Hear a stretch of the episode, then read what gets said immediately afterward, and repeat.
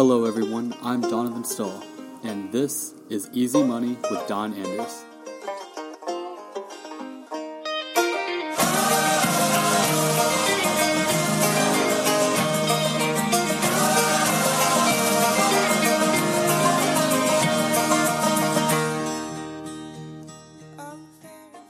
We thank you for tuning in again this week to our podcast. We first off like to say thank you to those who are returning from last week. We really appreciate you all listening in with us, and we want to extend a warm welcome to our new listeners out there.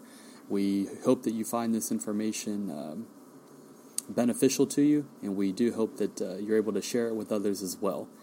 So, last week we discussed the five needs of money, and if we touch on those five needs again, they were income, liquidity, death benefit, safety, and growth.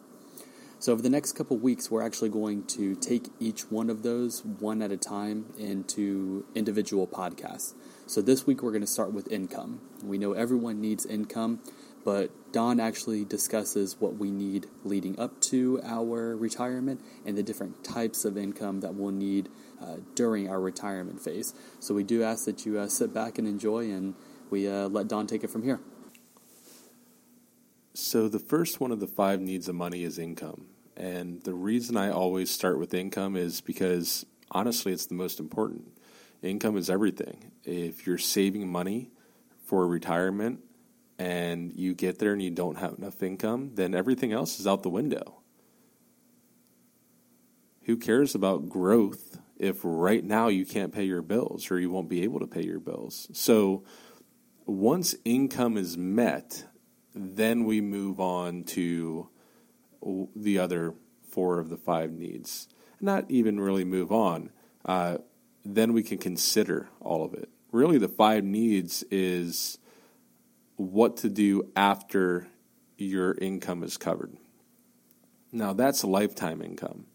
Uh, and that's what most people think about in retirement. They think about pensions, they think about annuities, they think about Social Security. But there's different types of income.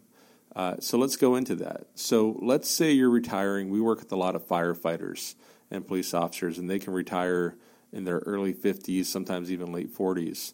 And they need to have a certain amount of income to get them to age 62 so they can start collecting Social Security. And that temporary form of income, that's called a gap income account. And there's different you know, there's different times you might need that account. So if you need income to get you to Medicare, because as we all know, health insurance is very expensive. So you might just need income to get you to 65 when you can go on Medicare. Or maybe you have five to 10 years left to pay off your house and you just need income for those five to 10 years, that's a gap income account. Another type of gap income account might be a car. Um, maybe you have children in college. Hopefully, they won't be in college the rest of your life, so that would be a gap income account. And that's something to take into consideration because not all bills are permanent, right?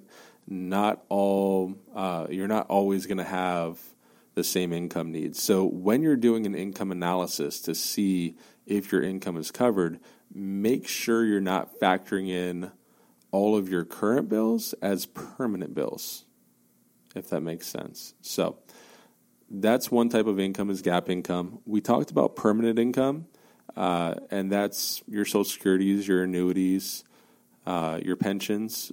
But sometimes you just want as much lifetime income as you can get.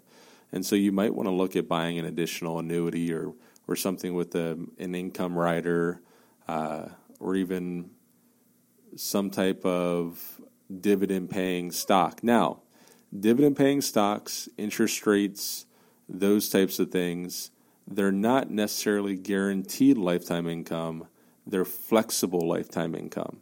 So if you're basing your income based on, let's use CDs. If you're basing your, your lifetime income based on CD rates, well, you're pretty disappointed right now. The average one year CD last year was 0.27%. that's not very much income. That's not even keeping up with inflation. But if you retired in the 80s, you were getting in the 13, 14, 15% range. So if you're basing your income on things that can change, like interest rates, bonds, stock dividends, rental income, that's all flexible lifetime income. Now, if the income isn't necessary, if you're just taking it out to have some extra income to go on some trips to enjoy your life, then it's okay to have flexible income, right? Because you don't need it.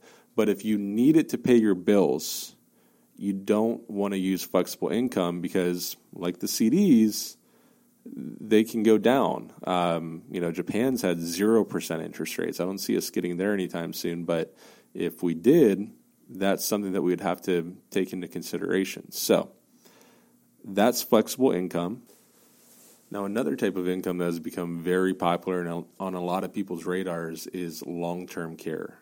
Approximately 60% of people will need some type of long term care. So, you want to make sure that that's factored in. But long term care policies are becoming more and more expensive, and most of them you might get in at a certain rate, but they reserve the right to, to raise the rates down, down the road. So, long term care is important. If it's something you're worried about, the younger you are, the better to purchase policy. But you also want to make sure that you're not insurance poor, right? You want to make sure that you're not paying so much for that future income that you don't have enough income now to live on. So that's kind of a balance that you have to do, and you have to make sure you take into consideration. Consideration.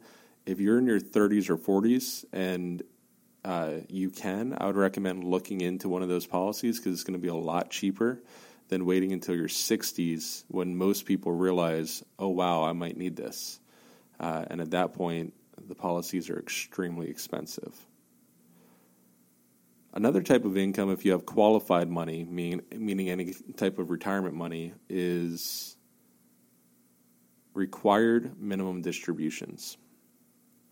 And required minimum distributions are the type of income, it's the only kind of forced income out there um, besides, you know, Social Security, it's not necessarily forced, but if you don't take it at 70, you don't have any other benefits. So uh, it's the only type of forced income. And if you have qualified retirement money, the United States government makes you start taking out distributions, out income at age 70 and a half, the year that you turn 70 and a half. So if you turn 70 and a half in January, you have until the end of the year, and actually the first year they give you a three month leeway, so you have until the following April to take out those distributions, and then every year after that, you have to take out distributions. So at the time of me recording this, the first years when you turn 70 and a half, it's around 3.65% is how much you have to take out. And then every year it, it increases. So basically, the IRS has said, okay, you've had this tax qualified money that you haven't paid any taxes on now it's time for us to start getting our piece. So, and you have to do it. If you neglect to to take out the uh, the required minimum distributions, the tax penalty is fifty percent, five zero percent of what you do not take out. So make sure you take them out. You have to. And then at that point, if you don't want it, you can always reinvest it. But I usually tell my clients to it's time to start enjoying some of this money. That's why the IRS is you know, if the IRS is making you take it out uh, because you're 70 and a half, maybe it's time that you actually start utilizing it because you're paying taxes on it now or later, anyways. Then it's going to be taxable anyways. So maybe it's time to think about doing something different with it, uh, using it, spending time with your family, those types of things. So that's a type of income. It's a forced income. You're going to have to take it one way or the other, anyways. So those are some of the different types of incomes uh, that are out there, the more common types. And if you're doing your five needs analysis, if you're looking at what are my needs in retirement for retirement, income has to come first. And then once the income analysis is met, whether that's whether that's uh, temporary income, whether that's lifetime income, flexible, whatever it is, once that is met, then we can move on and assess what you'd like for the rest of your, your retirement savings.